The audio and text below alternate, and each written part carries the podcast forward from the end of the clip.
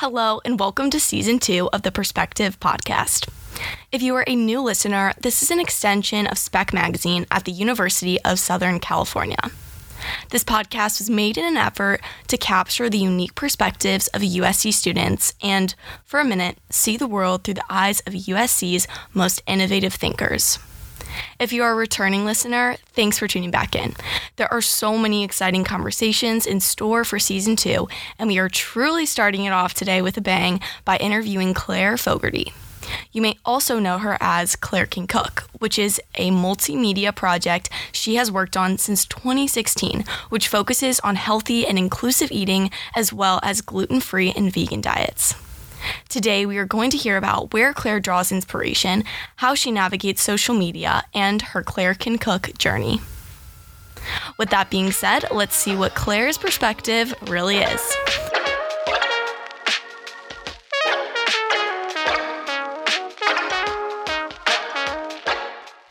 Welcome to Perspective. Um, I'm so excited today because you're a fellow podcaster, and I can't wait to hear more about Claire Can Cook. So, welcome on. Thanks for having me, Chloe, Of even like early in the morning.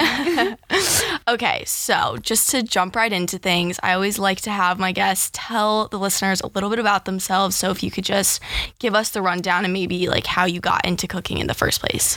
yeah, so um, I'll try not to like go on forever because I feel like there it's a lot. But um, my name is Claire. I am a junior here at USC. Um, and I major in journalism and I'm really into audio production and podcasts. But student by day, I'm like a kind of content creator by night. Um, I create content under the name Claire Can Cook, um, which it's something that I've worked on for a really long time. I started it in 2016. Um, when I was in eighth grade, and I since then, like kind of all under the Claire Can Cook umbrella, I've done a lot of different like media related projects and um, like have kind of gained a following and it's something that I do. It's like a big part of my life. I do it every day.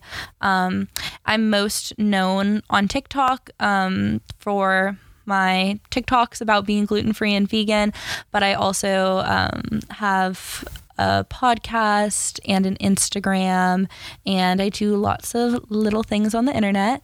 Um, and it all started because I went gluten and dairy free when I was 13, um, which like might sound like a small feat, but it really like rocked my world at the time.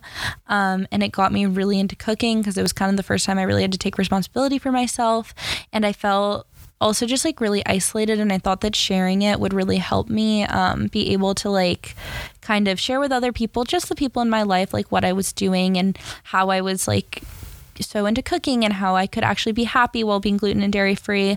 And it really just evolved into me. The more I cooked, the more I liked to share it. The more I shared, the more I cooked. And it just became like a snowball effect and um, kind of parallel stream. I was also kind of on my journey to becoming vegan. And so veganism ended up being another element. So then it became kind of like the advocacy element of like environmentally friendly diets. And it really all like, it's hard to explain because it's like, I am gluten and dairy free by like medically, but I'm vegan by choice. And are you vegan for the animals or the planet? Kind of both. Like, so there's like kind of lots of different things, but it's ultimately just like what my favorite thing to share about in life is. And so, um, yeah, I've been, a lot of people don't know because I started TikTok only in like 2020, but I've been doing it since like I was a little teenager. Yeah, that's crazy that you started in eighth grade. Yeah. Like I was, I don't even know what I was doing in eighth grade.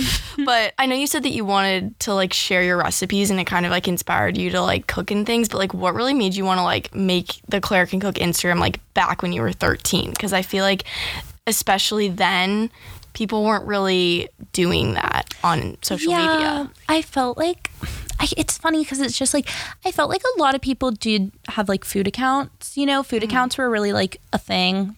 From like my sister had a food account even before me, which is like funny because it's like, but I just take things really seriously. Like I just would not be someone to start a food account, post four times, and never do it again. Like, mm-hmm. that's just not the type of person I am. Like, when I started it, I was like, this is going to be my, like, I'm going to do this. Like, I will be, like, this is going to be my thing for at least, like, a period of time. Like, I don't really quit things. So, like, it wasn't, it was never going to be casual. I, I don't think, because I'm just not a very casual person.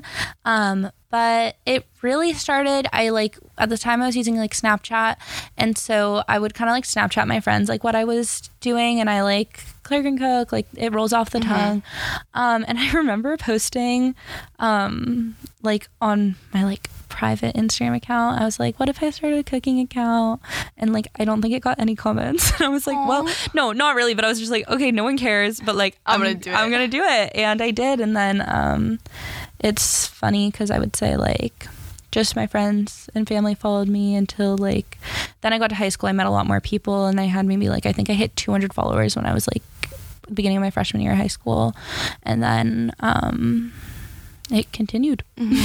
This is random, but also like sorry for the negative question, but did you ever receive like backlash or like hate for it? Because I feel like especially that like is what deters a lot of people from like starting on social media. Yeah. So, um, as far as like backlash in my personal life, like in early stages, not so much. Um, I think like people like will poke fun at things, Yeah. but it was no like no no hate, no like no no bullying for like doing things online and i honestly did some pretty embarrassing things like really embarrassing things like there's such Didn't we all?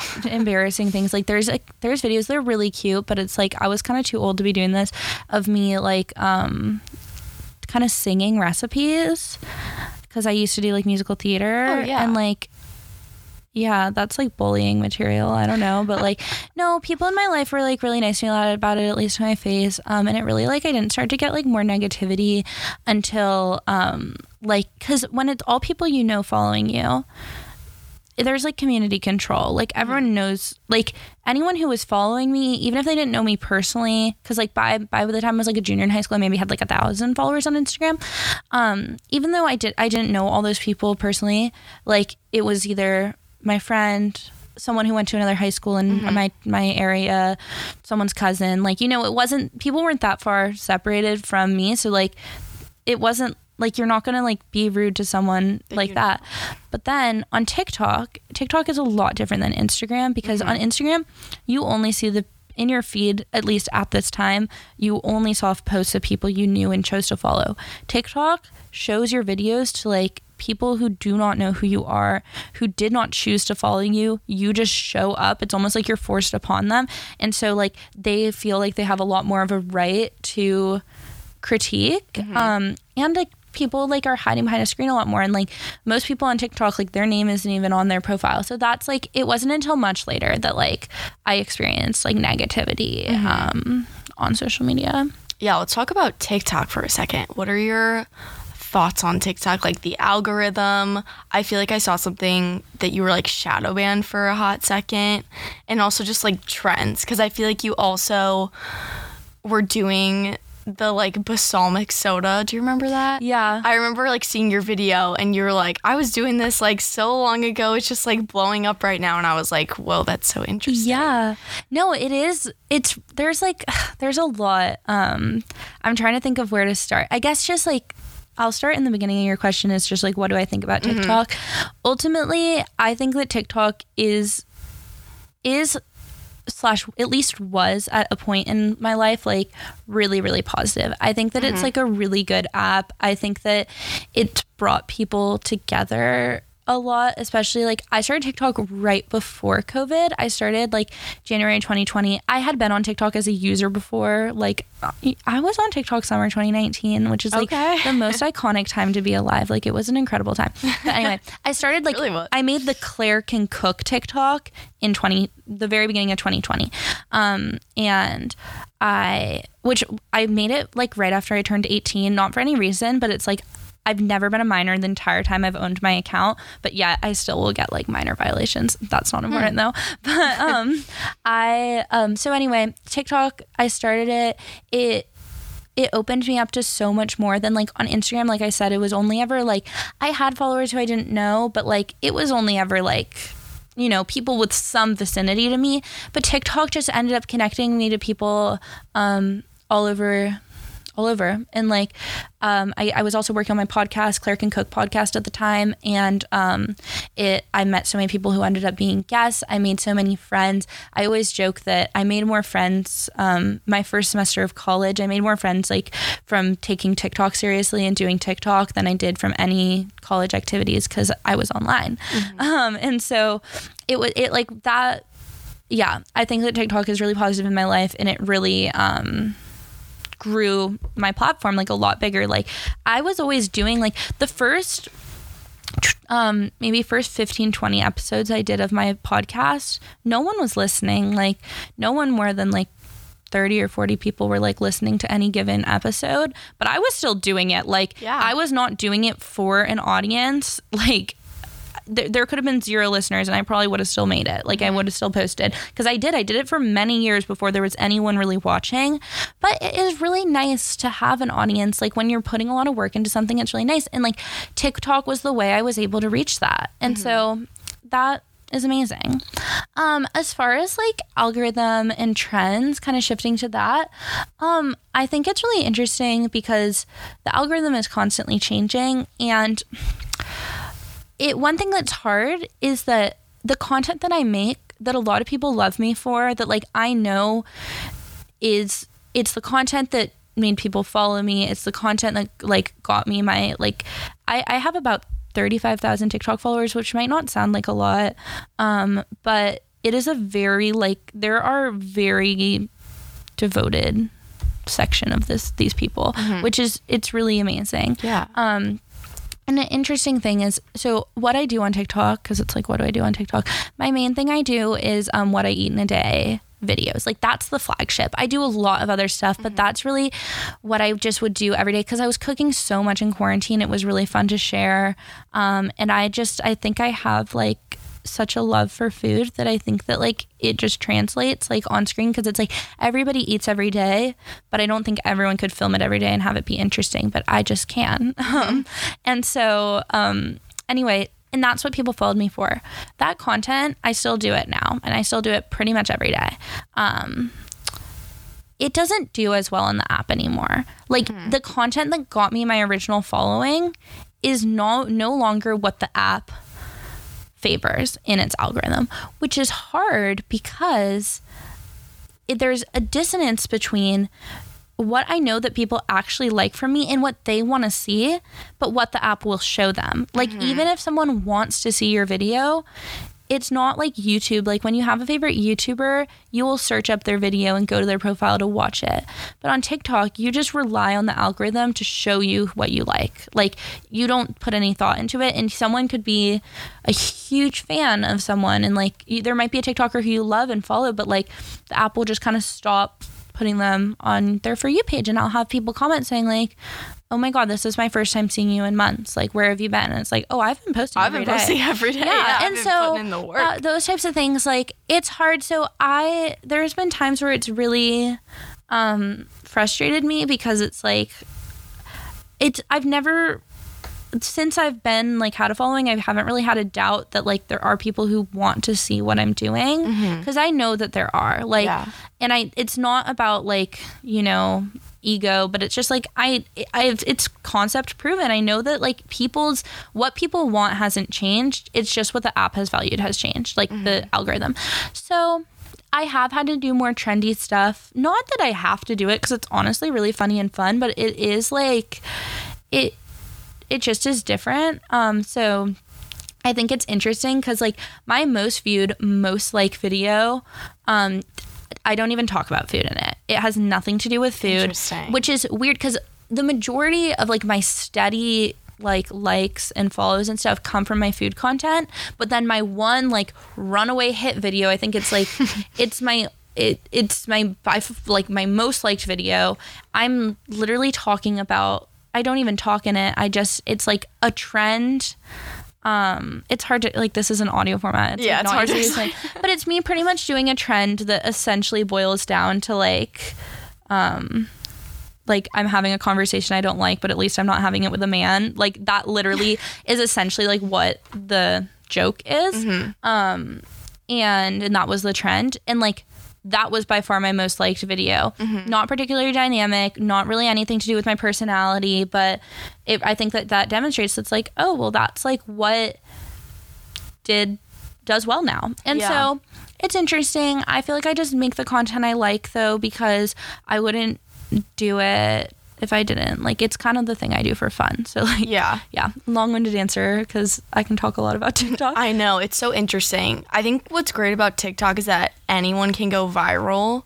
Like the potential for viral- virality is definitely there. And I feel like you kind of experienced that when you said like your following really grew when you went on TikTok and everything. But also on the flip side of that, it's hard to balance like your content, but also like what does well. Um, but random anecdote, but like I like sometimes like making TikToks, like just little montages. So I'm, like t- I'm doesn't tuned everyone? in. I'm tuned in. And oh yes, Europe. you always comment. Europe. It was everything to me. And I posted one TikTok about berries and cream at Wimbledon, and it blew up. And it was the Oh. worst video ever. I was probably like one of the first viewers, so I probably didn't know that it blew up because I'm so loyal. and I was like so confused why it blew up because it was horrible. The angles were horrible. I just thought it was like funny, and then it blew up, and I was like, "This is Oh. so interesting." Totally. Like I have so many anecdotes of stuff like my first video that ever like kind of quote unquote went viral. This was like uh, like summer 2019 my friends and I were like building a set for a play and we are using like this kind of hot wire cutter which is like a really interesting tool to cut foam and it was just really satisfying. oh, yeah. And it was like kind of like an oddly satisfying video. It had like a Yung Gravy song in the background, and I like put a hashtag on it because we were like, haha. And then we went to a party that night, and all night I would like go to my friend and be mm-hmm. like, look how many views, look how many views. And that was my first actually time. Like it had nothing to do with Claire Can Cook. My face is not even the video. It was on a different account, but like my first taste of that like randomness and then sometimes some of my videos that aren't like my most liked videos or anything but like it'll be a video no caption no like no hashtag mm-hmm. nothing. And just like for example a video that like it didn't i guess i can categorize things like i think the term viral is really subjective because to Yeah. some people viral is like 30000 views. To some people it's 30 million views. Like mm-hmm. it's but it just means like getting what I, what how i describe it is getting past the people who f- follow you mm-hmm. like when more people seeing your video are people who don't follow you than people who do that's Agreed. kind of like there's videos that cross that line you know what i mean most days like either the people who follow me or the people who still regularly see my content and then a video will get pushed further to people who are not and like my friends and i who make content will will be like, oh, this passed my target audience. Now I'm getting hate comments because mm. you're no longer seeing it. But like, for example, I made it, it making videos that are controversial or people will purposely say things wrong. In the earlier days of TikTok, people would purposely spell things wrong, purposely do things wrong. So people will comment to correct them or to hate on them or to share their opinion. And that's something that also feeds algorithms. So like, for example, I kind of did this like kind of as a joke, but I kind of knew that it would like get attention. Was like this was about a month ago, two months ago. I was like at Erewhon, um, which like haters will hate. Um, but I was at Erewhon and I was there alone, and I like I love grocery stores and I just go there for fun, but.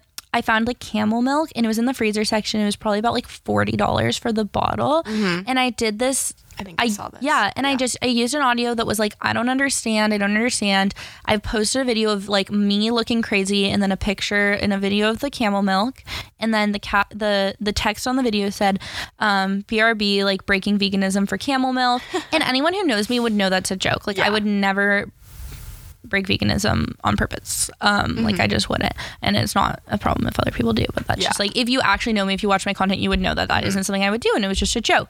I was like LMAO, like ha ha ha, and then it starts to be like people being like, oh, like vegan people are dumb and like oh this like gen- then getting into the criticism of like criticizing me for being vegan vegan people criticizing me for breaking veganism that i wasn't actually breaking. And then like people being like honestly like i would do that too. And then people being like oh my god $40 is so expensive. Like Yeah. all these things that like it all surpassed like my joke was just that like this is so random that this is at the store. It's forty dollars. Like That was just like Yeah. the thing. No captions, no hashtags, but like it. You don't need the caption or hashtags or like that if the element in the video is strong enough and it's often that something can, people can be mad about and that video was something people could be mad about the price people could be mad about be, me being vegan people could be like anger is the strongest tool of um being like things being able to like go further Mm-hmm. um and people also people always want to be right people will do Yeah, anything so to correct true. you anything to correct you what you're doing and like just or like anything for their thing to be better like Mm-hmm.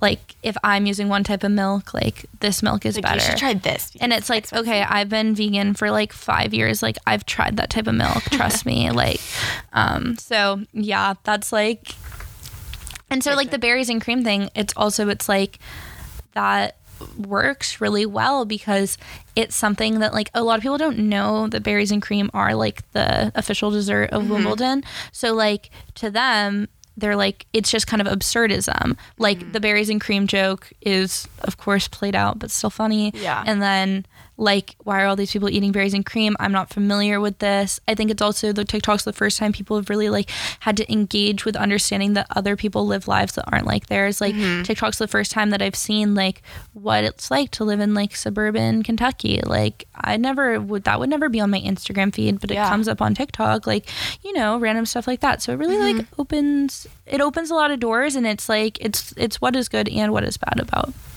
the app. yeah.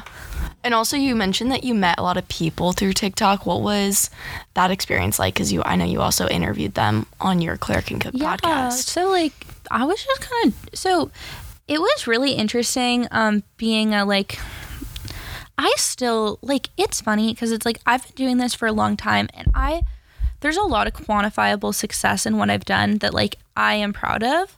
But like honestly, for someone who's been doing this as long as I have, a lot of people get like a hundred thousand followers in a month. Like, but it's like I that's not what I've done. Like I've just kind of slowly gained followers, had a lot of successful videos. I've literally started trends on the app, but like Yeah.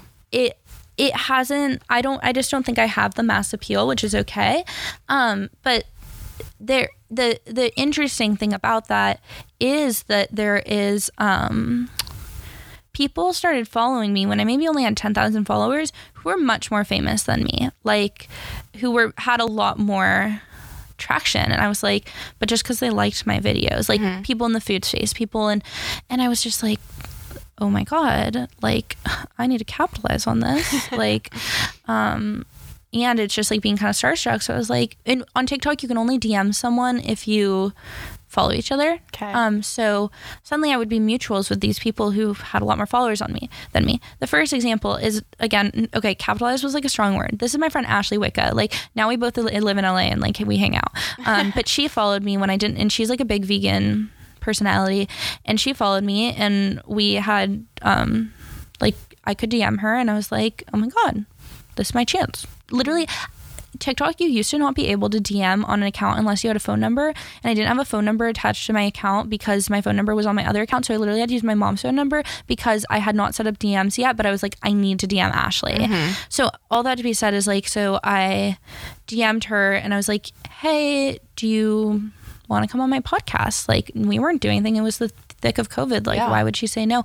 And I had already had her friend on my podcast before, but then she said yes. And then the more people who were higher profile who I had on my podcast, this is the Claire Can Cook podcast, to be clear. The more people I had on the podcast, the more that I could say, this person's been on the podcast and this person's been on the podcast too. You want to be on it too? Um, and that was like a really valuable network. Um, and so that's kind of like the businessy side of it.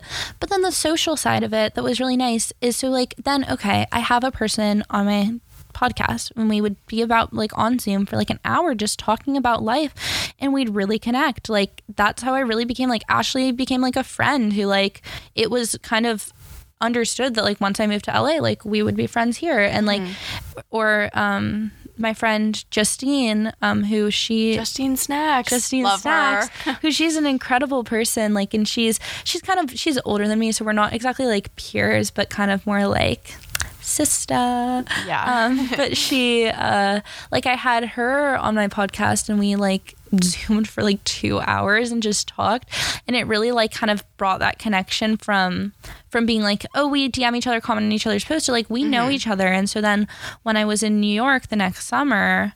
I like hung out with her in Brooklyn. Like, you know what I mean? Because it's like we really had that connection and like on social media like for like you're not always the perfect people for you aren't always going to be just happen to be in your hometown or like like sometimes when you see like there'll be TikToks that are like 8 billion people in this world and you really think like your soulmate lives like in your hometown. And like I mean this in like a friendship way but it's like when you have social media you suddenly connect to so many more people and find people who are like just like you and like have that special interest that it's like no one else at my high school was doing like food social media. Mm-hmm. But on social media i could meet people doing the same thing as me who then we all use our like friends only stories to talk about like hey is anyone struggling with this? Or like this food thing. And like it's so cool to then watch some of my friends go on to like write books and like do amazing things. And um I think that I was in a really unique position in TikTok uh, when I was on TikTok that because I was kind of so isolated from college that I really had I really opened myself up to making friends online which I I know a lot of people have like you know internet friends growing up I didn't have internet I wasn't like a kid like that um but then it just kind of opened me up to that and it's a lot of people who I still know and connect with and talk to now Yeah. so That's the good thing about TikTok, especially, is that it like shows. Well, when the algorithm's working at its Yeah. best, yeah, it shows you videos that like you have a common interest in. You can find like new creators that you like, and for you, you can find new creators that you can become friends with. And yeah discuss it's um, it's things with. amazing and it's also funny like how algorithm brings people together because like Yeah, it's if anyone is into fashion tiktok um Yes. there's tiktoker old loser in brooklyn um mandy lee she she's really the one who she really popularized trend forecasting on tiktok she's Mm. a professional trend forecaster and she also like i don't know she's really cool but it was really funny because we followed each other on tiktok when we both maybe had like 3000 followers and now she's a star like she like invited to so many shows at New York Fashion Week like featured in Vogue writing pieces for Dang. Elle Vanity Fair and like she's amazing and it's so incredible to me that like like if I had found her now, she would never know who I am. You know what I mean? But we connected with each other when we were both in such a growth stage on the app. Um, and like we don't even do the same things necessarily. Like she does fashion, I do food, but like the app just kind of works in mysterious ways to like Yeah. connect you with people and i think that like we both just even have such a mutual appreciation for what each other do um and it's really freaking cool and so i yeah i even had her come onto my food podcast even though she was a fashion girl because i was like why not Yeah. yeah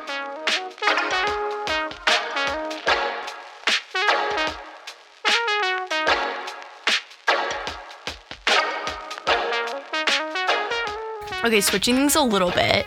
You said that you are student by day, um, influencer by night. So, how do you balance, I guess, just like being on social media a lot and like prioritizing your mental health? Because I know a lot of people, they're like, oh, like social media harms my mental health. So, how do you like respond to that? And like, what do you do to like prevent it from, I guess, like just getting like burnt out or letting it get in your head?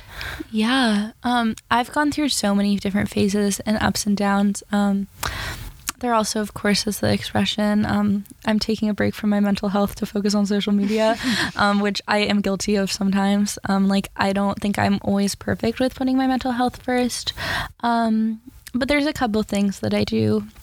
So, um, first of all, like, there was a time where TikTok was my entire life because I when I was here at USC, not but not actually at USC doing USC online, all I did was just like make TikToks, talk to my friends from TikTok, and then sleep for the other eight hours of the day. Like I'd sleep ten hours a day.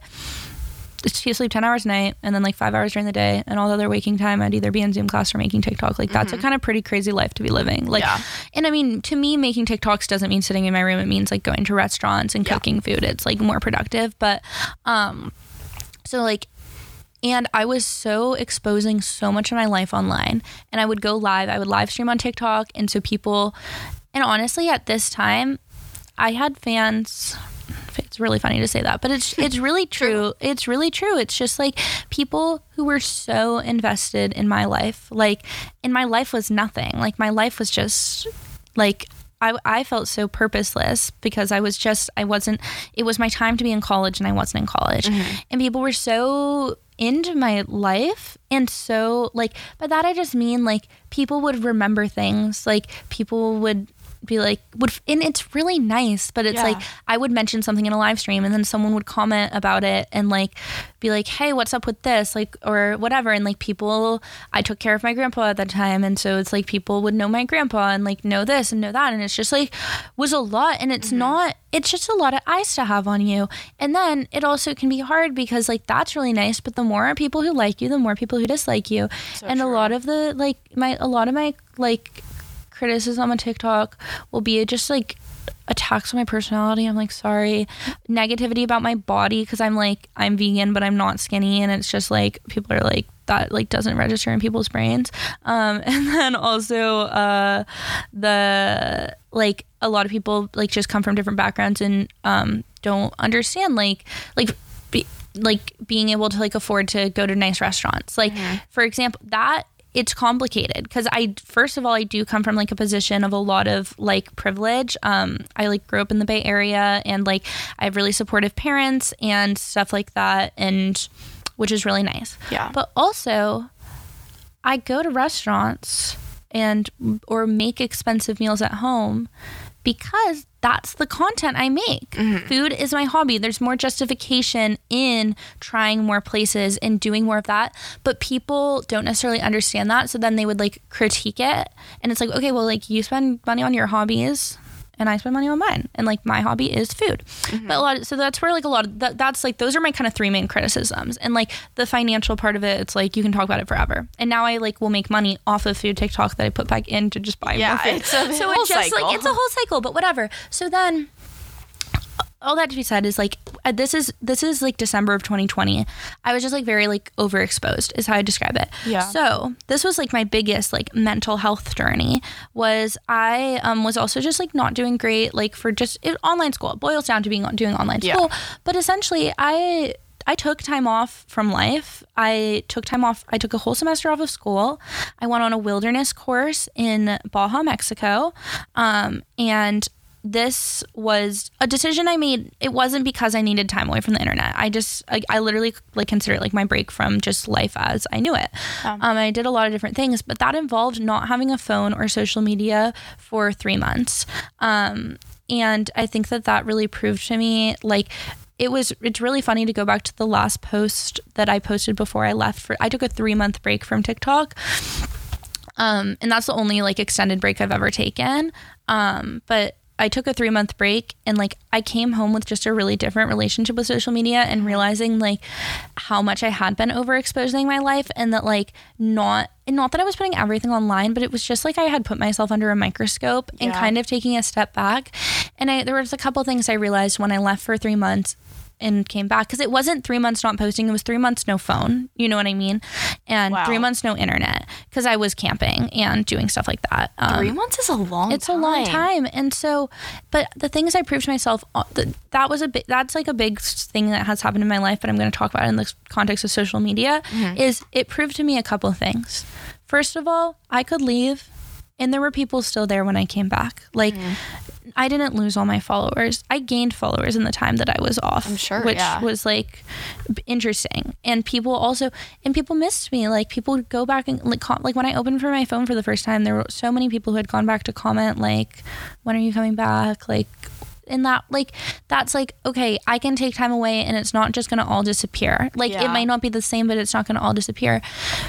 And it also taught me that like it's like there's so much of life that like you can enjoy and not have to film it. And there's so much of life that you can film and enjoy. And mm-hmm. like that seems hard but like i was filming everything i did. Like everything i did was like content. And not i didn't do things because they were content. Like i wouldn't go to a place just to film it but every place i went i filmed. And it's Yeah. like i can go some places and just not film it. So mm-hmm. that was really like my like reset as a person. And that was only in like that was so the spring of 2021 but then now fast forwarding to now as like a student, I would just say that like the main things I do now is I try not to make social media my job. Like I have I have jobs here at school. Mm-hmm. Yeah, like you're I- busy enough. I have like not not to say that social media isn't a real job, but I have like jobs where I have to turn in a timesheet. You know what I mean? Like I have that type of job. And it so then it kind of makes me feel like I don't need social media right at this time because I'm a student. I don't need social media to be the thing that's like like my job. And it, i just right now i am keeping it even though like i will like monetize things from time to time like i um i can't like let I, I don't I say no to most like partnerships and stuff like that because I don't like it for my mental health because here's why. If i'm like have the pressure from like an external company that's like we're paying you to make this content and it needs to be this this and this and then I make it and I do it, it's really stressful and hard. Where like like we said, TikTok can turn on a dime and decide, hey, no one's going to see this video and this video is going to do badly. And you had made an agreement with this company and they had counted on you for you and your following to like do this thing. And it's really complicated and hard. And mm-hmm. like that is just too stressful for me because it's like with the algorithm and stuff, it's crazy, it's hard, it changes all the time. But like it's just an algorithm. But once you start it to tie it to like deliverables and ads and stuff like that, that's when it gets crazy. So I don't do that like that much unless it's something that I really, really want to do and seems fun for me. Um, and I think that that's like a privileged position because I do have friends like my friend Ashley, who I mentioned earlier. Social media is her job. She does not go to school, she works full time. She does social media, and it's really incredible. Like, and that's, and I just remind myself that like that's not what I'm doing. So I don't have to pretend that I am. Yeah. um, because it, it for her it's a full-time job. She does that instead of being a student and it's like that i don't have to do that. I'm in school right now. So that's one thing. And then the other thing is i just i like to share about being on at usc but i try not to anchor my identity as a content creator around being a student. Um I'll say that I'm a college student just to I I really like when I started I always referred to myself as a teenager just cuz it was like what I did. I don't know why, what, how it that started. But then I turned 20 and I was like, I need to rebrand. and so then I became Identity crisis. So then, yeah, literally. And people started commenting so much, like, what are you going to do when you turn 20? What are you going to do when you turn 20? I was like, I don't know. So sometimes I'll just be like, I'm a, col- I'm a gluten free vegan college student. Like, I'll mm-hmm. say that, but I'm not like, I try not to make every video about being at USC and being a mm. student and being a journalism student. And it's not that I don't talk about it, but it's like, I don't want them to be too intertwined. Um, Yeah. You know what I mean? It's like kind of a work life balance. Um, That's interesting. I feel like a lot of influencers I used to follow were branded as like being a student and then when they graduated they're like oh well i'm like someone navigating like post grad life and then i was like okay at one point are you like not considered post grad like i was just like Yeah, wondering just a like person. yeah like how they're gonna do this so i think that that's interesting like what you root yourself as on the internet well, yeah, that's because you don't want to get stuck Yeah, I don't. I, yeah, I don't. I still don't know about because I, I started TikTok when I was 18, which is already old. Like, but I just like was contextualizing who I am to followers. I was like, mm-hmm. I'm a teenager. I because I, I am. yeah, and I mean, there's like a TikTok sound right now that's like, I'm a girl, I'm a teenage girl, only 23 years old, and I'm like, that's me. Like, I'm gonna still be a teenager when I'm 23. But I just like for some reason, and it just rolled off the tongue, like gluten free vegan teen. That's what everyone knew me as. Like, people would recognize me in public and be like, "You're a gluten free vegan teen." I'm like, "Yeah, yeah that's me that's me." And people will still say that to me now, but um, I'm not anymore. But I'm still gluten free vegan. I'm just not a teen. Um, but the teenager part, it just was like easy, and so then, but then it became like. I'm not a teenager anymore. So yeah, I still don't know. Like I I used to have a super consistent intro to every video I made and I don't anymore because i was wondering about that yeah, I. I used to Yeah. from probably my first like 300 what I eat in a days, 200 what I eat in a days, are all have the exact same intro. Mm-hmm. And it wasn't until later that I and I would always show my outfit in the beginning. Um, I kind of liked, or like I like your always- like consistency. yeah, and I still do consistent content, but Yeah. I turned 20 in January. Like it's been a little while now. I still haven't nailed down like cuz I'm I can't just be Claire. I'm cuz I have to explain that I'm gluten-free and vegan cuz that's just a part of it. Like Yeah. I think I think it's not that my content is for gluten-free vegan people, but it's just like it's what makes it kind of interesting. Mm-hmm. Like Um, and that's what I first started with. It was like, hey, I eat interesting things, even though I have this weird diet. um, but it's like I don't want to just be like, oh, I'm Claire, I'm gluten free and vegan. I want to be like gluten free vegan college Yeah. student or teenager or something and like sometimes this summer I didn't always say this I said this a couple times I was like as a intern working in media and da, da, da, da. and I was just like yeah so I haven't like found what my exact brand is right now It's okay. but it's okay You're yeah. figuring it out. yeah I think that's perfectly fine. Um, okay, so can you run me through really quick, like how a brand deal works? Because I feel like a lot of people obviously see it all the time, but they just don't necessarily know the behind the scenes. Yeah. Um I'm I'm no expert, I would say cuz I will preface that like what I do is a lot like I have as I've mentioned, I have a lot of friends who are a lot more successful on social media than me. Um and sometimes their brand deals will be several month processes of like plan the content like a month or 2 months before and then like it, it can take different amounts of time Yeah. but i'll use an example um and i think i can share this i don't know is um i recently did a collaboration with veggie girl um Oh, yes. that restaurant and this was like I posted the first part yesterday and I'm posting the second part on Monday. And I would say we started this process about a month ago. And pretty much what happens is most of the time, an influencer marketing agency reaches out to a company um, or, or has already partnered with a company and they are like headhunting influencers. Got it. So I think the company says, "Hey, we want to target these people," and then they pass it on to this company, and they find the influencers who somehow it's me sometimes, and um, then there's kind of like that person is like the liaison between the person and the company. They propose like kind of generally like what you um what it would involve like are you interested and then you're saying like hey i am so then you talk like kind of financial like how much it would cost Yeah. um and that's the part that I, i'm like i don't know Yeah, that's um confusing. it's hard because there's kind of the elements of like the service an influencer is giving is because that's the thing. Some people think that influencers are paid too much or t- whatever but i think a lot of influencers are paid too little because if you're making a video like if a brand were to make that video for themselves they would have to hire creative director um, set designer wardrobe food styling um, talent all those things. When you are making the video you're doing that all yourself.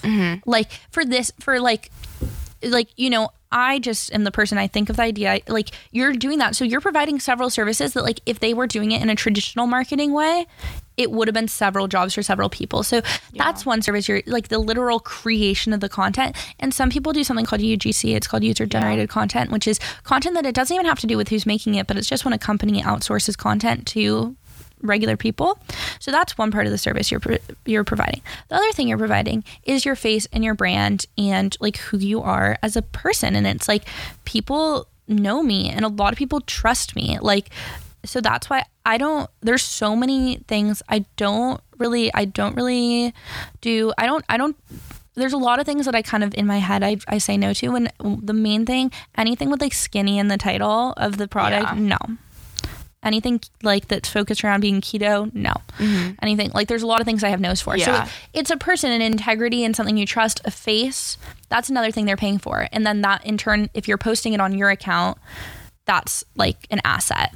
And then they might also decide to use your likes and your image in the video you created as their ad and post it on their account and even maybe post it as a promoted TikTok that's like from yeah. them. So that's another thing. So those are all the different services you're providing. So with the influencer marketing agency, you and there can be an exclusivity. So like, hey, I did a video with this um like an almond milk company. So for the next month, I'm not going to endorse any other I'm not going to do a deal with any other almond milk company or plant milk company. You know, like there could be exclusivity. So all those are like there's so many like, you know, um, there's so much different like hats in the ring of like Yeah. what and a lot of people don't know and like this is something that it's like I've just kind of like like the more I will read things and learn things, I'm like, oh, this is an asset I have. This is an asset I have. Mm-hmm. And even though I don't have like a million followers, these are all valuable things. So with the influencer marketing agency, um, you and sometimes it will be an in-house person from the company. You negotiate like, okay, um, this is how much it's going to cost. I'm going to make this many videos. They're going to be this length. You're going to whitelist them, which means if something's whitelisted, that means that the company you give them access to your video that they could pay to promote it if they wanted to. And then you also um you like they have the con they own the content now like or uh, I will also provide them with the raw footage if they want to use it for something else. All those different things. You figure out like you're selling something to them. Mm-hmm. Then the creative process, it really can depend how much control they want. Like when I was working on Veggie Girl, like they did like I sent several versions like back and forth, change this, change this. Um, so it can really like be specific um, of what they want. And that's kind of between the influencer marketing agency. You're the influencer, they're the agency, and the company is the client. So they'll be like, the client wants you to change this, the client wants, the client likes this. And then so much back and forth, I feel. Like. Yeah, it's a lot of back and forth. And that's why there's whole agencies that do this because, like, It's full time job. Yeah. it's a lot of like, there's, it's an industry. Like, it's not just like, oh, we're going to pay you this much money and you're going to post something. Like, there's a, I mean, some, so that's like the whole thing. And then there's the other thing that I will just quickly touch on is like gifted collaborations. I love gifted collaborations. Like, a lot of, not or I just like getting stuff to try and then yeah. just share with my followers and I post what I eat every day so like any smart company would just give me things cuz I'll if I eat it I'll post it and then people will know about it yeah. but the way that some gifted this is when people try to screw influencers over or not screw them over but just like take advantage of them is like hey I sell this it's always like protein powder something random but it's like I sell this protein powder you'll get 10 pounds of protein powder if you post like five videos. They're not give, they're not giving product. any money. They're paying you in a product you've never tried. Um, they're asking you to only say like often only say positive things about the product mm-hmm. to your followers who trust you. Like that's all no no no. A lot of times I'll say, "Hey, I'll try the product, but like I can't do that. Like, yeah.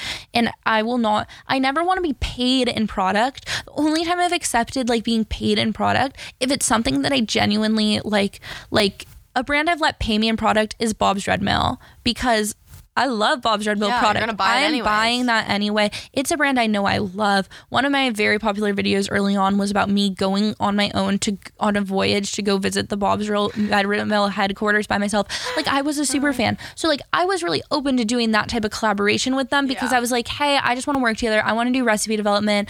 They send me so much nice stuff like that stocks my pantry and like that's that's like an example of hey it's not always no but when it's a company i've never heard of never tried and then they're acting like you you'll be rewarded with this product like, i'm like i don't, I don't I like it. I don't want it. Like yeah. keep it. Like i don't want it.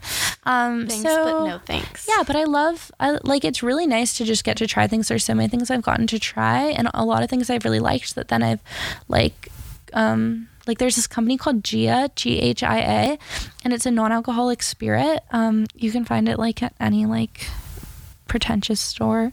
Um, and they're so fun because I don't drink, which is like kind of a random part about my content that I sometimes post about. Um, but like I didn't really know what non-alcoholic spirits even were, and they offered yeah. to like send me some, and I tried it, and I really liked it. And then like we'll just DM back and forth, and they're like, "Do you need a restock?" And I'm like, "Yeah, yeah, I do." Like, it's great. Like it's super fun, and like that's a super like fun relationship I have with this brand. Like it's not monetary, but it's just kind of like I like your product, and like I would love to receive it for free, and like be like, oh, like gift from them, like, and that's part of what being an influencer is. Like I don't think that every single exchange has to be paid, but if you're actually like giving your assets, which would be in depth content creation, your face, your platform, letting them repost your stuff in a way like people have different values about that, but that's like how a brand deal works to me. At, at, at the, as someone who has like 30,000 followers on TikTok. Um, also, I don't really pitch myself that much. Like I, a lot of people who are maybe my size, who are like girl boss micro influencers, will be like pitching themselves to companies for brand Yeah. deals. I don't, I don't have time for that. Again, it's Yeah. not my job. Um, the other thing is like affiliate programs, which is based on how much you sell. Yeah. I don't really like doing that either because, for example, like there's a kombucha company, unnamed kombucha company that I really like, but like they were kind of trying to get me to do their affiliate program with them, and I was like, I guarantee guarantee that people are buying my kombucha because your kombucha because of me, but they're not ordering it online. Like a lot of stuff, it's like someone is going to go buy it at Whole Foods, not order it Yeah. online. So to me, like a lot of food products, people buy at the store and not online. Like I think it works well for maybe if you do clothes or makeup, but like I mm-hmm. don't do that.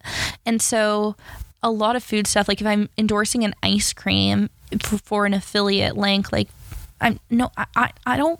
I've been sent ice cream before, which is cool because they send in this like freezer package. But it's like no one is buying ice cream online. Like people buy it at the store. So anyway, that's like really long winded. That's me like my business side. Um, do you handle all of the communication between the influencer marketing agencies? Yeah, I do. Girl boss. Yeah, I do. Um, but it's like again, like it's not um a lot a lot of it is just like I'm doing this on my own Yeah. time. Like that's the thing. Sometimes like brands will like ask for really quick I'm like, I am a student. Like I will get this to you. Like I can't get this to you at noon. I'll get it to you at night. Mm-hmm. Because sometimes it's like sometimes I think that companies will have to deal with like influencers sometimes not being timely. So I get setting deadlines, but I'm like, hey, like I am doing this, but I Also, have school. yeah, exactly. yeah.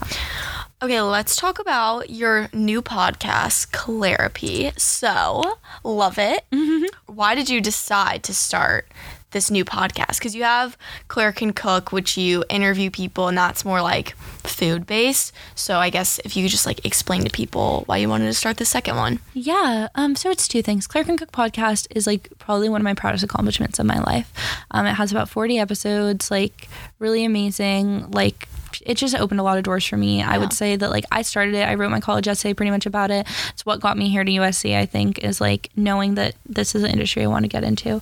But um, I started to have less and less time for it at school because I now I work on podcasts and I like have been learning about podcasts and I didn't no longer had time to like coordinate guests and like Yeah. do all that stuff. And so I kind of just put it on a back burner. I don't think I've come out with an episode since like December, last December, because it was just kind of like I don't think it's it's not gone. Like you can still listen to it and I probably will make episodes again someday, but like I just put it put it aside Yeah. um, and to work on other things um, because the amount of like when it was in its peak I it was during that time that I was explaining when I wasn't I was just doing online school. I was making friends on TikTok. I just had time to like make episodes. Yeah. I was coming out with so many episodes like and I just stopped having that time um and because I became a student and um like a real student. And I yeah so then that's one thing. And so clarapy is just a lot more laid back um it's just me talking into a microphone. It's nothing else.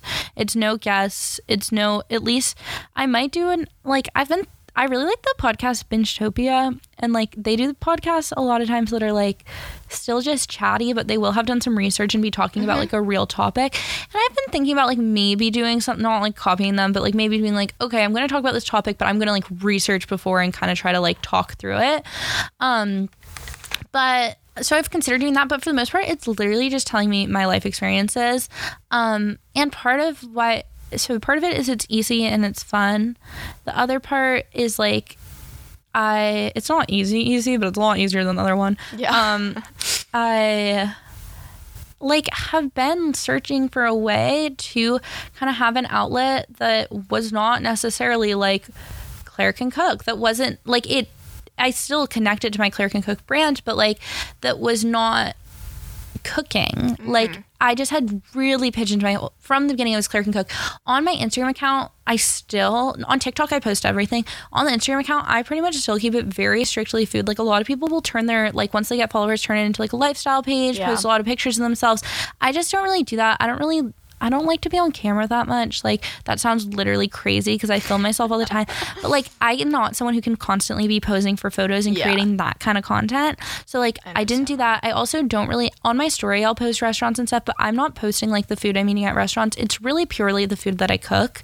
And I really just kept it like that. And I really still like that. And I really like kept it to that. And um I would sometimes like I have a I have a Claire Can Cook blog too. The blog's down right now um, because I'm having troubles with my website. but um, I've had the Claire Can Cook blog for a long time, and it's mostly about food. But sometimes I would write about like these are the books I really like right now, or Yeah. like you know I would write about other stuff, but like for the most part it was always food. And like also TikTok, I talk about fashion sometimes. I talk about stuff, but ultimately at the end of the day, it was like. 90% food. Mm-hmm. So I wanted something that was just not about food. Like I don't think I'll ever do an episode that's 100% about like I don't think I'm, I'm never going to do an episode like about veganism. I'm never going to do an episode about like whatever like a res- restaurants like mm-hmm. that's just not what it is because that's so much of what i do everywhere else and i do have like i know that there are a lot of people who are literally like i don't even care about food i don't even i'm not gluten-free i'm not vegan. I just like think you're interesting. And i'm like oh, bet. Like that's cool. Like i love talking. And to explain the podcast a little bit it's um claire my name therapy therapy? Therapy um to make sense of it the cover of it is like this portrait of a woman um laying down um and like then i like kind of like deep fried it in like different colors and then just like wrote clarapy and i put her on a couch um but the reason i did that is because it's kind of the concept of just like laying down on a Yeah. couch like talking to a shrink um there, the, there's a full if you go on the clarapy instagram there's a full image of like the original clarapy concept art and it's like the woman laying on a couch talking to a therapist whose head is a computer. Like that was the original thing, and like that's the essence of the show. Um, and so that's that's like how I would describe it. Um, and topics I've talked about so far. Last episode was about college admissions. I've talked about um, confidence. I've talked about um, uh, queer literature and um how to have fun on the internet is like my favorite it was my first it, it was the mm-hmm. episode because i had thought about it for a long time and then i thought and i was like i had a note app about it. I had been talking about this probably since like last november the the name clarapy came to be but i didn't know what clarapy was going to be and i had been thinking about it for too long but then when i had the idea of how to have fun on the internet i was just like or it's maybe how to enjoy the internet is what it's called that's when i was like oh this is my first episode. Mm-hmm. So and it the main format of it, I didn't intend this, but this is what it is. I pretty much will start at a certain point in my life, which I have a really good memory. So a lot of times I'll be like getting into the details of what I was doing in middle school, which is like kind of crazy. But like I'll just start usually at a certain point of my life and then talk through up to the current day. Um, or like the college admissions one I just started from the beginning of senior year to the end of senior year pretty much. But like and I'll just talk through a, a, pers- like a part of my life. Like and mm-hmm. so i'll like i did like an episode about period. So i did like i talked kind of about like before then like first period and then like through middle school and then what and like how my relationship changed in high school and then how i dealt with my period living in the backcountry for three months like Yeah. you know what i mean like so it just kind of like going through how different things have existed in my life mm-hmm. and that's the format Yeah. and yeah I really like that it feels really intimate, and then you are like I don't know. I feel like it's just like too. Well, I guess not too, since like you're not really interacting with you, but it's just like I'm sitting in the same room with you, like listening. Yeah, to you talk, that's kinda like- which what I like about it. the original concept was like no guest. I don't know if I'll never have a guest because Yeah. there's some things I'm like, ooh, like maybe I would have a guest with ideas. It's like I'm the I'm the host and the listener is the guest. Like Yeah, it is. there you go. It is a it is a two person podcast. It's me and you. Mm-hmm. And one time someone told me they're like, I was listening to the podcast in the car with my mom, and I was like, you were like, I feel like it's more like in your earphones, listen alone type of thing, but sure. Um, yeah. Okay, so do you have anything new or exciting in the works that you want to quickly shout out? Um, no, I uh, I feel like Clarapy is my main thing right now. Like Yeah. I, I launched Clarapy um at the right at the end of July, right at the beginning of August. So that's like my my main thing these days. Um, I also have I don't know. I've just been I've been making TikToks as always. Yeah. I, I don't know. Like my my okay. Well, here's one thing I'll say. The Claire Can Cook website is down right now. But if you are for some reason really want to go on one of my websites, you can go to whoisclairefogarty.com. um, because like one of my websites is down, so I was like, I need to make my other website better Mm. because my um my my clairecancook.com domain right now is being like held hostage by a man in Serbia. It literally sounds Wait, crazy. why? It sounds crazy. It sounds like it could be the plot of Pitch Perfect 4, but um I have no idea. It's really complicated and like a whole other thing about Hmm. how websites and domains work, but like essentially I didn't own my domain. I was renting it and the person it. who I was renting it from like went bankrupt. And so then I was like where'd my domain go? So. You'll get it back. I've- I'm gonna get it back. I've been working on it. So anyway, yeah.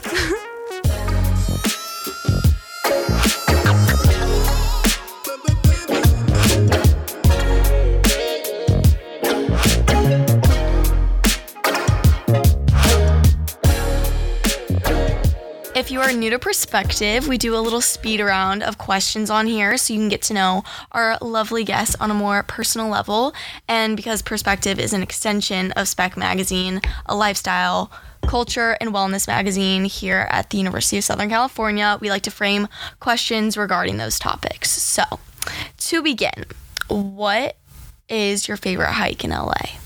My favorite hike in LA. Um, okay, this isn't like some people will say this isn't a hike, but it is my favorite hike in LA. It's the Elysian Valley Trail. Um, it's a fire trail right near Dodger Stadium in Echo Park. It's just a fire road. It's not like it's it's pretty much flat, not a lot of incline. And the reason why it's my favorite hike is because it was the first hike I really found in LA that was like not too far from school. It's only like a 15 minute drive from USC. And um, it's really nice. And like you can also just walk down into Echo Park from there. Like I literally have like walked down and then just like gone to Monty's Good Burger after. Oh, like it's really nice. Like you're really in the, like you're still in the city, but it is a hike. And also I did see Maggie Rogers on it this summer, not to dox her, but Oh my god. um, so it was kind of sick. Yeah. That sounds like a lovely hike and then finish up with Monty's. It's That's like a perfect day for me. Um, what USC orgs are you involved in? I'm involved um, in SC Outfitters, um, which is the camping club. Yes, that's where I and met so, you. yeah, that's actually where Chloe and I met. Um, and it's uh, so that's hiking question works well. Um, and I'm a guide for that. I'm going to Catalina Island next weekend and guiding Oh, a trip there, which. I'm really excited for. It's going to be my first trip as like a guide, which is awesome. Um, and then I do KXSC Radio, which is um, college radio. Every college pretty much has a radio station, so that's the USC one. Um, it's in the basement of the student union, and I like DJ um, and I do the social media for it. And also, we put on like house shows, um, like concerts in backyards, um, which is super cool. And then um, I work in Annenberg Media Center, where we are right now. I'm a radio producer. Um, and then I also produce podcasts uh, over at Old Annenberg, um, a, pers- a podcast called How Do You Like It So Far? You'll never hear my voice on it, but I'm very behind the scenes on that show. Yeah. Okay, what's your dream job? My dream job. Um, okay. Well, there's like my dream job and the job I want. Okay. Okay. My dream job is to be like Ina Garten, Barefoot Contessa, like Yeah. just like cook for my partner, have a TV show about it, like maybe live in the Hamptons and like I do- can so see that, do for you. Like I'd be totally into that. Like if I could do anything, that's what it would be. Um, my actual thing that like I'm actually pursuing at this time in my life is I love podcasts. I want to work in like creative audio production. Um, I worked at a company this summer called Crooked Media, and I worked on podcasts there, and it really reaffirmed to me that I was like, I would love to be like a producer on um, like I worked on comedy and pop culture there. I loved it. Like I would love to kind of go back to a similar role of that, or work on um, like kind of more documentary style narrative podcasts, um, or maybe I'm I'm still considering a career in public radio. Public radio is also really cool, um, but that's kind of more what I'm pursuing. Um, just like a career in media, um, doing like continuing like social media to an extent, but I just love audio media. It's like really my love. So. Um, doing that and then hopefully I like want to write a book at some point. Um, just because I f- because I want to, but also like I think a lot of people who work in media, like if you're a writer or like that type of thing, like lots of books. Everyone writes books, and I'm like, I want to do that too. Yeah. not that's like not not to be peer pressured into writing a, a book. I feel but, like, you'd be good at that. I would literally like it. I love to write.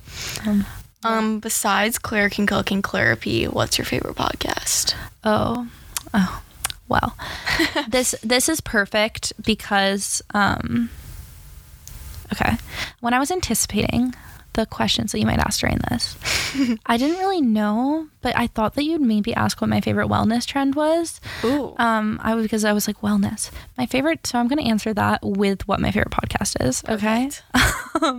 my favorite trend in wellness is debunking wellness culture. Um, like I am obsessed with that because I'm someone like I'm drinking my chagachino right now, and I like whatever. I took my like kelp pills for bre- with breakfast. Like I'm doing all like the weird wellness stuff. I like yoga, like all that stuff. But I also think that it's like a really problematic industry. Yeah. And so um, I my favorite two these are my two favorite podcasts. They go together and they also like i think are good for the spec audience um, are the dream podcast by witness docs. Um, season one it's fascinating. Um, season one is called no, season one is about multi-level marketing scheme. So if you've heard of Arbonne, LuLaRoe, Amway, um, Moni, Mary Kay, all those like you know cosmetic companies and stuff that like um, sell as a pyramid scheme. Yeah, I was gonna say Um, pyramid they're it's pyramid schemes, Yeah. but um, that's what season one about is what about. And like pyramid schemes are very ingrained in the wellness industry.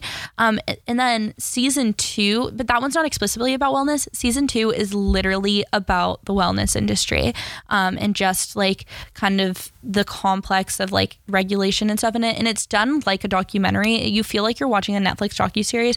It's the only podcast that I've ever binged like it's a, it's I've binged it faster than I've ever binged any other podcast, and it's really amazing. Especially if you live in LA, a lot of the places they talk about on the podcast, like you can go to, I've like now been to. Um, they like it's really interesting. And then the other wellness podcast I like is called Maintenance Phase um, with Aubrey Gordon and Michael Hobbs. And they also just kind of do wellness and health and diet history.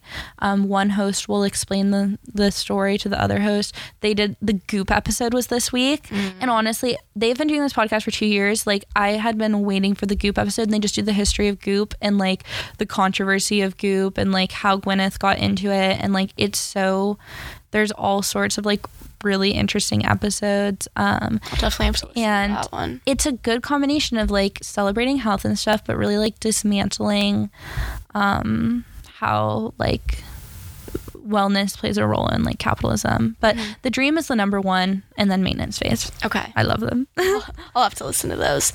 Um, what or do you have like a favorite creator? Yes. Um, so I'll say my favorite TikToker is this is kind of more recent is t- uh, Tall Neil.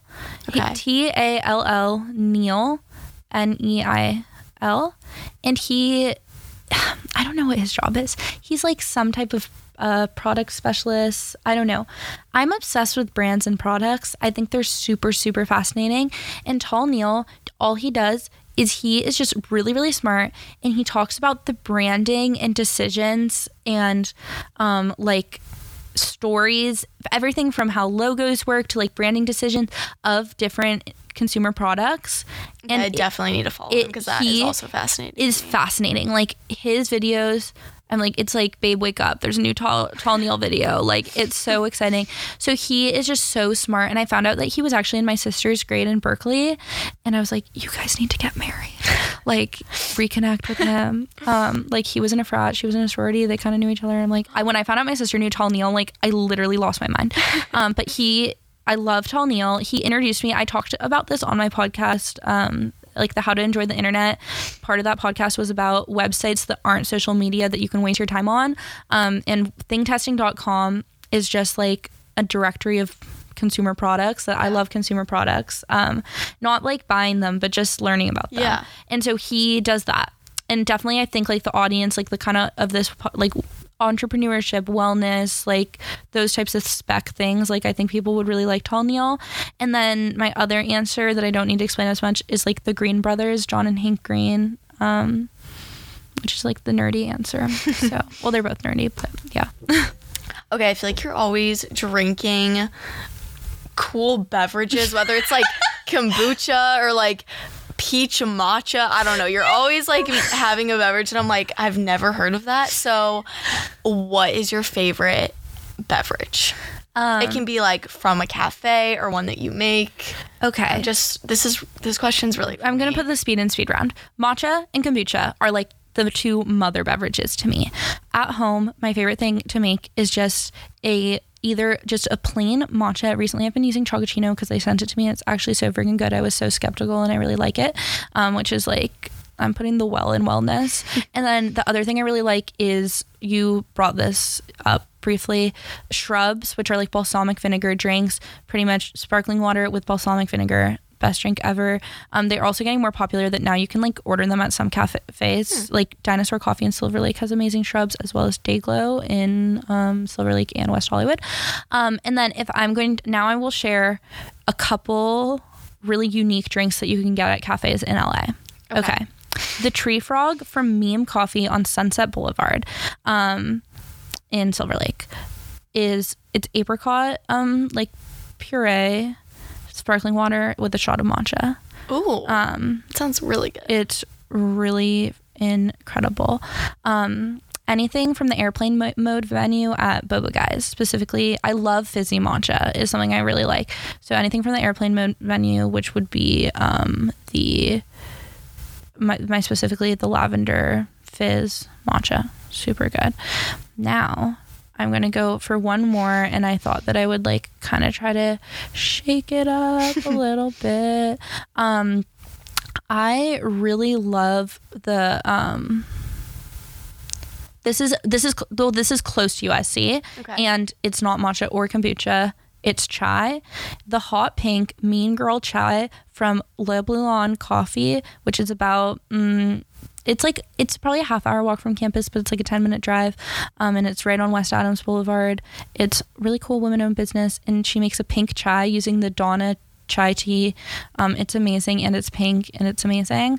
Um, so that's my other favorite drink. And best la based kombucha companies are better booch and ferment kombucha. You know i love so drinks. much about i love I love- beverages. I love them yeah Have you ever been to Maru Coffee? This might be so basic. no I'm no, sorry. no i went because of you oh, did you try? I went matcha? because of you. Yes. So good. I went because of you. Like like at the we we met like right at the end of the school year last Yeah. year. I remember like you and Miranda. I was talking to you guys and you were just like Maru coffee, Maru coffee. It's so good. And I was like, we have to go. So I went with my friend Quinn, who I lived with this summer. We went, and it's also near Courage Bagels, which is another like LA place that I can't eat at because it's not gluten free, but they're kind of near each other. So we went to both, which was like two places where you have to like wait in line to get your stuff. Um, and I loved the Maru Coffee matcha um, for a plain matcha, but it doesn't make my top five. okay. But it I, is- I also like haven't tried that many, so It is really good. Like It's expensive. it's a good tier.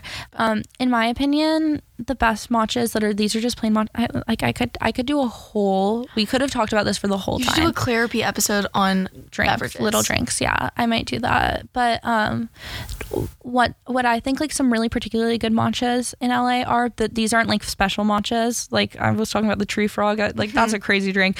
But um, the Cafe Gratitude matcha you can get it with homemade almond or hemp milk, which is amazing. The Bread Blok matcha you can also get with homemade almond milk, which is just like so freaking good. And then um another matcha that I personally really enjoy is the Dinosaur Coffee matcha that's in Silver Lake, or if you're over um, more near,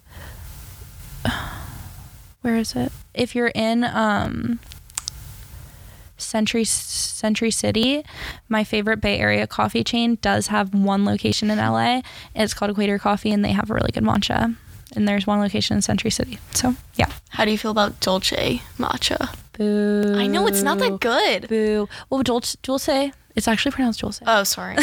I've been like twice, so I've been well. That's the thing. I'm booing it, but like I go too much. um, okay, in the village, the better matcha is at Sun Life. Um, really. yeah, I like the Sun Life matcha so much better. Okay, I'll have to try that as Um, it's, well. It's just different. It has coconut cream in it, and it's sweetened with monk fruit, Mm. which is just really good. Um, and uh, dulce matcha, the original matcha is just too too too too too sweet. And it's matcha for people who like don't like matcha because it doesn't really taste like matcha. Mm-hmm. and i'm an earth girl. Like i like matcha beets mushrooms. Like i like all those earth dirty flavors. And um the premium matcha at dulce is slightly better but they don't put enough of the matcha in it Also, it's like, why do you have to pay more to get it unsweetened? because they It doesn't make sense. because they make those those are made to order like they make the matcha right there where they have all the pre-sweetened mix it's just in like a little squeezy thing Okay, well now I'm really never going they make back. That all scares me. they make all the matcha the regular matcha they make it all in the morning like batch in a batch Okay. where the premium matcha they make it to order Mm. guys i'm like uh You know so much. I'm like a drink historian, and I like my one of my personality traits is that like I love coffee shops and hate coffee. I never drink coffee. yeah, that's. I don't drink coffee or alcohol, which I feel like are the the drinks with the most grip on our society. Mm-hmm. So I kind of am like different. Okay, what? This might be a hard question, but what's your favorite LA restaurant? You can only pick one. It's gonna be a hard one. I'm like I'm really like trying to make I'm just trying to make sure it's like picking a favorite child. So I'm Mm-hmm. trying to make sure that I'm not neglecting anyone. um You can maybe say two if it's I'm like- too hard. okay. I'm I'm just like like you're really putting me in a difficult situation. Um okay. Like there's a lot of th- this this answer could be different day by day. True. But I'm going to give one answer that is a restaurant and one that is a cafe. Okay. Okay. Number one restaurant in LA that again, like obviously I'm like picking a vegan restaurant. Pura Vida. There's one in Redondo Beach and there's one in um, West Hollywood. Just incredible vegan Italian food. Um, I I love like there's too many things there that are so good. Like I literally like if I'm going there, I'm like, okay, like I don't want to eat anything for a couple like like I'm not gonna have lunch because I need to like I need to have Go in. I need to go in on it. so quick quick carbonara there amazing. It's it's not as pretty as the crossroads. Crossroads is down the street and it's the more famous la vegan restaurant but the carbonara is better at um, Pura Vida, even though it's not as aesthetically pleasing as the one at crossroads. You heard it here. Um, and then the nutella pizza of course amazing. The focaccia with feta. All these things can be made gluten-free or regular. It's really incredible. Um, so Pura and they have an amazing brunch menu. And then for a cafe, like this is like where you get your coffee and breakfast or whatever, is um, Just What I Kneaded in Frogtown. okay. I think Um, that's on my list. It's so good. Like I think it's kind of unmatched, but that's kind of more for like pastries and like biscuit sandwiches and breakfast burritos and stuff, not like an actual restaurant. And it's in the cutest the LA's best kept secret is Frogtown. It's the cutest part of LA. I'm going to the Frogtown art show tomorrow. Um, I I go to the best garage sales there, the best um, sustainable clothing shopping. It's there's only a few stores there. Don't expect too much, but it's really one of my favorite parts of LA. So go to Just What I Kneaded and take a walk around the little area there, around the polluted LA River. I have so many recommendations from this episode. Oh I, God. I'm gonna be That's- booked and busy. I'm like a recommendation encyclopedia. Like I'm just gonna text you now, like random, Oh, like what should I get for lunch today? People will always text me like, "Okay, I want to go on a date, cute and casual. We want to eat outside." Like, and I'm like, "Here's five restaurants. Here's five restaurants." Um, so I yeah, Everyone DM Claire with questions yeah. Oh, about people do. People. It's funny because I will take the time to do it because I like it. But it's like people will DM me like, "Hey, I'm going to San Francisco this weekend. Like, I'm looking for this, this, and this. Like, what do you suggest?" And it's like they're just like I've never like gone out and like specifically DM'd an influencer for Yeah. like no, but like people will ask me for kind of my specialties are um, food in San Francisco, food in LA, food in Portland, food in New York, and food in Rhode Island, um, because those are just the time, the places that I've like kind of spent the most time. Yeah. And so like all of those places, I feel like are the p- places that people ask me for the advice the most. Um, but any city that I've ever been to, because I have such a good like memory for food specifically, like I can tell you like best restaurant in those places or the places that I've heard about that I've yet to go or best coffee even though I don't drink coffee. Best cocktails even though I don't drink cocktails. Like I just She does it all. I really it fascinates me. Like I don't